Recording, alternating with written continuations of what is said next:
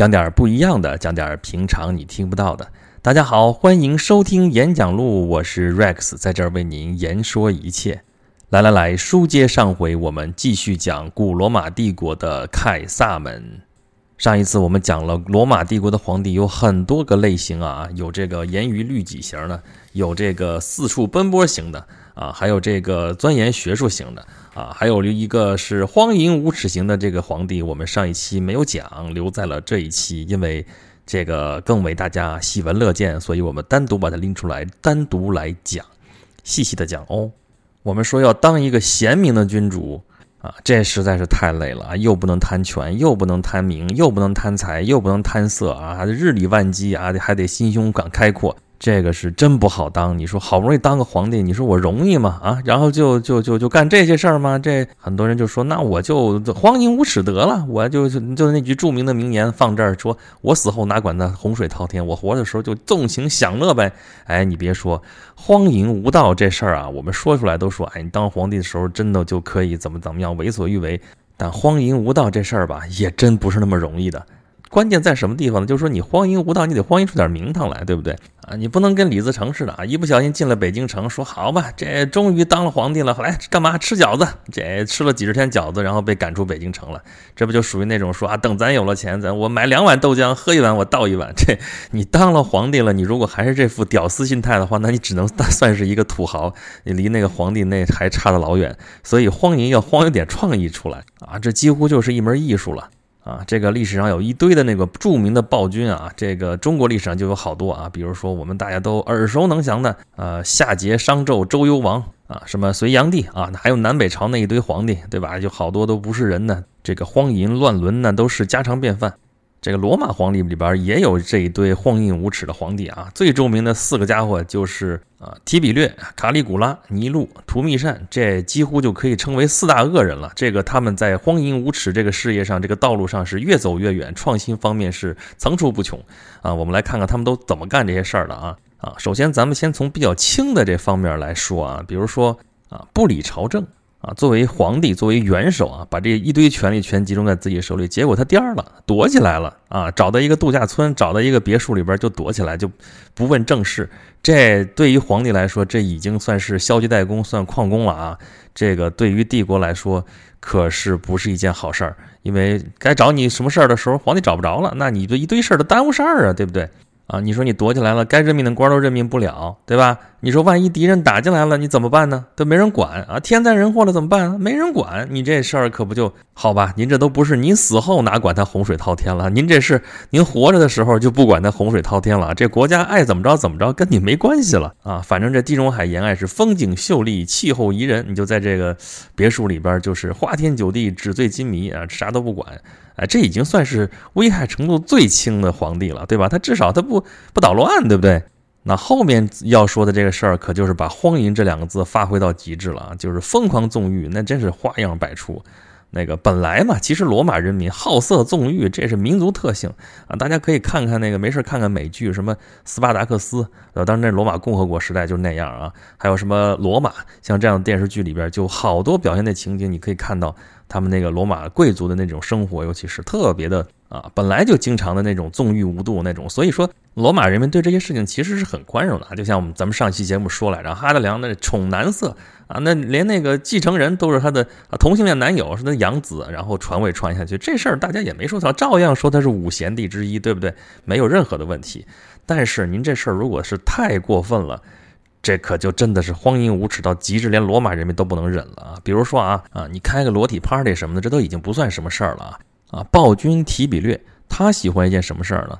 他喜欢观看真人秀啊，就从帝国各地搜集成群的少男少女啊，放那个满墙都是小黄片的那个屋里边，然后就三个人一组，五个人一组，就开始啊那啥那啥吧。然后他自己还手里边拿着那个图谱啊，就是你得照书上来啊，这个这个这几个人你你你那样那样，你你你那样那样啊，这就是他的一大爱好啊，卡里古拉。啊，咱前面说过有一个著名的电影啊，叫丁杜巴拉斯拍的，就是《罗马帝国艳情史》啊，就是翻译成中文翻译成这样，其实片子就叫《卡里古拉》，就讲这个卡里古拉这个皇帝这荒淫无耻的这一生，其中就演到他这个情节啊，就是说这个经常召集这个贵族们带着妻子就来出席他的宴会啊，自己来不行啊，一定要带着妻子，那就是看上谁在这个中间就他就走了。他出去的时候就跟谁交代好了，说你把谁谁谁给我带出来，然后出去自然就那啥吧。回来之后，你说你这样也就得了吧，对吧？一般皇帝这样，大家也就忍了。但是卡里古拉可不拉倒，他回来之后他还要。大大众点评一下，就自己说啊，刚才那个我们宾主在愉快的那个气氛当中进行了深入的交流，然后那个怎么怎么样，这个感觉怎么怎么样？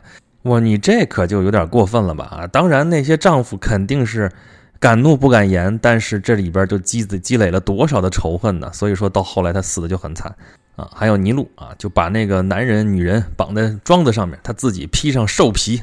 专门就攻击人家的重要部位啊，然后还提比略就就弄一堆小男孩到他公寓里边，大家能想到干什么？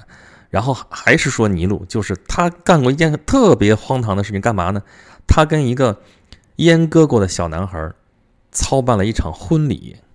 而且是真真正正完全按照仪式这个流程来走的，还特别殷勤，把她领到自己家里边，把她打扮成王后那个样子，然后还乘着轿子到希腊去视察。就这一路啊，你就想吧，在这一路上面还当众跟她频频的接吻，这真的是荒唐到一定份儿上了。这个啊，还有其他的什么乱伦呐，其他的这都基本上就已经属于标配了。这就啊，跟自己的亲姐妹啊，跟那个圣女啊，就是当罗马人那么信神，跟那奉献给神的那种啊，这个维斯塔圣女，这都不放过。好吧，好吧，这方面的事情咱就不多说了啊。跟这个相比，这什么奢侈啊，什么贪财啊，这都不叫事儿了，对吧？但他们贪财也能贪出花样来啊。你像那个啊，维斯帕乡，这个整体上来说，这皇帝还是可以的。他唯一的毛病就是贪财。他这真的是，呃，苛捐杂税一堆一堆的，让各个行省那个共赋成倍成倍的翻番儿。他还干嘛呢？公开做买卖，囤积居奇，哄抬物价，然后那那其他什么卖官鬻爵了，什么钱权交易这事儿，那就是家常便饭了。还有个最有意思的就是说，他最独到的一个赚钱方法，他就把那些 那个一看这人就是贪官，专门把这些人提拔起来啊，就就就一概不管，放任他以权谋私，这中饱私囊啊，贪污受贿啊，怎么怎么着。哎，这其实就相当于他是在养猪啊，养猪养肥到一定程度之后，就该宰了啊，就把那个贪官就拿下，然后把他那个贪污受贿的这些所得全部就到他兜里去了，有创意吧？这算啥呀？他这维斯帕乡刚说了，人人还不错的，这在罗马元首里边根本排不上号。啊，你比方说刚才说的提比略，那更牛啊，直接就啊威胁恐吓，就把一个大款就给让他吓得他就自杀身亡了，然后他就成了这个这个死者遗产的唯一继承人，这钱就到他的手里去了，然后到处去罗织这罪名，莫须有的罪名，没收钱财，剥夺经济特权，这这就敛财的这种方式。那卡里古拉更牛了，开拍卖会，可不是正儿八经拍卖会啊，他卖的那些东西都价高质次，哄抬物价，人还不得不买。不买不行啊！皇帝卖的东西啊！哎，有一回呢，就是一个贵族在那拍卖会，实在太无聊了，在那凳子上就打瞌睡，那头就一点一点一点，哎，他看见了，他看见就就不断的抬高价格，就其实就卖几个奴隶，就值不了多少钱。然后呢，一一开始说就往上一抬啊，就看那贵族点头点头，这哥们儿老点头，最后就用特别高的价格就把这几个奴隶买走。这简直就是坑爹呀！哎，这个卡里古拉可真是爱财如命啊！这都是贪财到一定份儿上了。这跟当年奥古斯都可完全不一样。奥古斯都那属于散财童子啊，就他知道这些钱是要去收买人心的。但是卡里古拉正好反过来，他就喜欢干一件什么事儿，就是新年的时候站在皇宫门口，那人民群众就向他撒钱啊，他就喜欢那个金钱雨啊，那让钱砸死我吧，就属于那种。然后呢，他就把找一个地方就摆满那个金币啊，闪闪发光，在上面他就在那打滚儿。啊，这还光是钱的事儿啊！钱其实不算什么啊！你再看那些东西啊，吃的、喝的、用的、住的，对吧？香油洗澡，卡里古拉就这样，然后把珍珠融到醋里边，直接就喝，这是什么饮料？哇塞！然后用珠宝镶嵌的大船，船上面有浴池啊、画廊，呃，上面栽上果树啊，栽上葡萄啊。我记得我原来看过那个民国时期刊刻的一本旧小说啊，中间有一篇就是野游篇。呃，就是也，就是陶冶情操那个野啊，野游篇就是里边讲的历朝历代这些皇帝怎么去呃宴游啊，怎么去那个游园子，怎么去吃喝玩乐享乐什么这些事儿。我看跟这个罗马帝国比的话，其实真的是差不多，东西方在这件事情上惊人的一致。好吧，好吧，你要是以为这个皇帝也就是花点钱啊，贪点财啊，那个修点宫殿啊，奢侈生活就这样啊，或者说就前边荒淫无耻，就那些那个低级趣味，就这些的话，那可就真的是错了。这暴君为什么能称上暴君？那就真的是残暴不忍，真的是杀人如麻，凶狠残暴，这个是完全是灭绝人性，丧尽天良。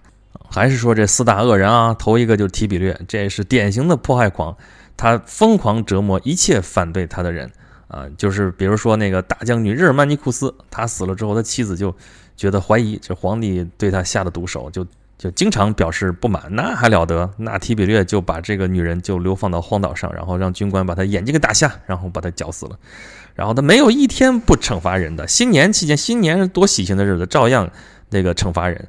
啊，把人打入监狱啊，判处死刑，死了之后抛尸荒野，然后拿钩子拖到台伯河里边，在河里边扔掉，就这样的。然后令人发指的还有什么？就是说，罗马的法律规定是不能杀死处女的。那么有些这个处女怎么办呢？要处以极刑怎么办？先被刽子手强奸，然后再送上绞刑架，就干这样的事情。所以提比略简直就是色魔加上杀人魔王，他还有好多折磨人的点子啊。随便举一个，就是他给人灌酒，灌好多好多酒。灌完酒之后，突然就把你的那个给你拿绳子给你绑住，不许你撒尿。我的天哪，活活把人憋死，真的是活活把人憋死。卡里古拉那是青出于蓝而胜于蓝，特别擅长搞恶作剧啊，就是这我们普通人搞个恶作剧嘛，哈哈一乐，最后也就完了。他这可不行啊，这恶作剧可是以人命为代价的啊。比如说，咱不是说罗马人喜欢看决斗表演嘛，就是真人在那儿互相拼杀，最后杀到血流成河那样的表演啊，就是罗马人就爱看这个东西。那看就看吧，这也是他们的风俗，也咱就不说啥了，对吧？然后哎，卡里古拉经常就是啊，显示自己多慷慨，然后就给那决斗表演就发一些赠票。咱们现在看演出也有赠票，对不对？赠票，结果呢给平民发赠票，平民本来这个没钱进去啊，一看发赠票好挺好的，然后呢，哎一看那赠票，哇塞，雅座高等座一看这个。坐到那个贵族的那个位置上去了。那为贵族来的时候，贵族经常都有自己固定的座位嘛。到那一看，哎，你什么？你算老几？你坐我的位置啊？就开始争，说你凭什么？我这皇帝给我的赠票啊！你这我这是我的，祖祖辈辈恨不得就在这个座位上，你凭什么在这占我的位子？然后就开始吵，吵的吵的不行，就开始打，打的最后血流成河。就是底下的那个决斗表演啊，底下血流成河，上边这个平民和贵族在这打的不可开交，然后都开始流血冲突，就这样的。然后卡卡里古拉在旁边看的哈哈大笑，他就喜欢这样的。啊，他还干过什么事儿呢？就是他病了。他生病的时候呢，就有人，他底下大臣们拍马屁也好，你送上祝福也好，有的人说话可能就说的，咱也经常用这种这种口气啊，说，哎呀，我恨不得是我病了呀，那皇帝您那元首您陛下您这是龙体啊，这这当然中国人说龙体，他们肯定不说这词儿，就这意思吧，啊，那个龙体欠安，这个我们愿意以身相待啊，不是以身相许啊，以身相待啊，我用我的生命向神明祈求，让皇帝赶紧康复，我来替皇帝生这个病，我宁愿去死啊。这话大家也都知道，就是你知道那个心不就完了吗？就这个意思不就完了吗？好，卡里古拉可不这样，他就真的认真了，讲真。好，我病好了，病好了之后说把那人叫过来，说你当时不说了吗？我要病好了，哪怕你死去，你死去吧。这那人就完，这不不不是那意思，那怎么办？怎么那那行吧？那你反正你得付出代价。你既然这么说了，你赌咒发誓了，就好，那就把他交给了一个奴隶。啊！命令把这个人戴上花环彩带，赶着就游街示众，然后呢，把从那个悬崖上推下去，就给摔死了。啊！他还特别喜欢看别人痛苦的有苦难言那个样子啊！有一次处决的时候，处决犯人的时候，就让那个罪犯的父亲一定要到刑场来参观他儿子被杀的这个场面。你想想有多惨？这人家肯定不来呀！不来怎么办？不来，我给你派个轿子把你抬也得抬过来。这就完全是把自己的快乐建立在别人的痛苦之上，而且不是痛苦的问题了，是建立在别人的人命之上啊！这完全就是变态，好不好啊？所以这几个暴君其实最后都没有好下场。咱们刚才说这四大恶人啊，这提比略最后就是暴死在别墅，有人怀疑就是卡里古拉把他给干掉的啊。卡里古拉呢啊，就是死于宫廷政变啊，叛军把那个剑深深的插到了他的后脑勺里边，然后下巴颏都被人砍掉了，身上中了三十几刀。非常的惨烈啊，妻儿也都是死在乱军当中啊。这前面咱们讲过一回啊，就是那克劳迪，就是哎呀躲在一个什么地方，然后那个士兵过来啊，你别杀我，别杀我，没不是杀你，这你就来当那个国君吧。就是克劳迪这么捡了个捡了个皇帝当啊。然后尼禄也是啊，尼禄这个其实有点争议啊，他是艺术家皇帝啊，其实他很多政策也是比较贴近于民众的，但是呢，啊，他做的很多事情确实很反常，然后贵族也都反对他啊。他还有一个著名的事件就是罗马大火，就号称是他把罗马给点着了 啊。我记得若干年前，我用一款那个烧碟的软件，就是那个刻光盘的软件啊，就是我们不是烧录嘛啊，那个名字就叫 Nero。后来说这为什么叫这名字？后来就 Nero 就是尼禄。啊，就是因为传说他把罗马城给烧着了啊！其实这是一个历史悬案啊，到现在也不能百分之百的确认说那个罗马大火就是尼禄点的啊。对他的指控说他的动机是什么呢？就是因为他想扩建自己的宫殿，但那地方都已经被平民给占了，所以怎么办？一把火就给烧了啊！这事儿真不知道是不是他干的啊？姑且这么一说吧啊。然后他，但是呢，他最后下场确实也很惨，就是。坏事做尽，然后引发反叛。元老院宣布他是人民公敌，然后他就仓皇出逃，然后逃到一个地方，实在是跑不下去了，也没有活下去的勇气了，然后就自尽了。一把匕首刺进了自己的喉咙。啊，图密善，图密善是死于政治暗杀啊，他是在啊凯撒之后啊又一个遇刺身亡的国家领导人。啊，这种刺客的故事也很有意思啊。我们中国这个《史记》里边有专门的刺客列传啊，这个也有点像啊，就有点像那个什么药离刺庆忌啊，或者是什么聂政刺侠垒之类那样的故事啊。就是他是一个进士，就是他身边的一个伺候他的一个人，他很长时间就是说假装自己受伤了，然后拿羊毛绷带把他那个臂左臂就给包扎起来，其实他在左臂里边藏了一把匕首。然后这一天的时候，他求见，干嘛呀？说要揭发一个阴谋，然后就被图密善召到身边，然后图穷匕首现啊，不是图穷了啊，就是到他跟前之后，就从这个里边抽出剑来，就把他捅到了元首的腹部。这就是这些暴君的下场，好吧？有关于这个荒淫无耻型的这个皇帝，到底怎么个荒淫无耻法呢？我们。该举的例子也举了，该说的也说了，就这么多。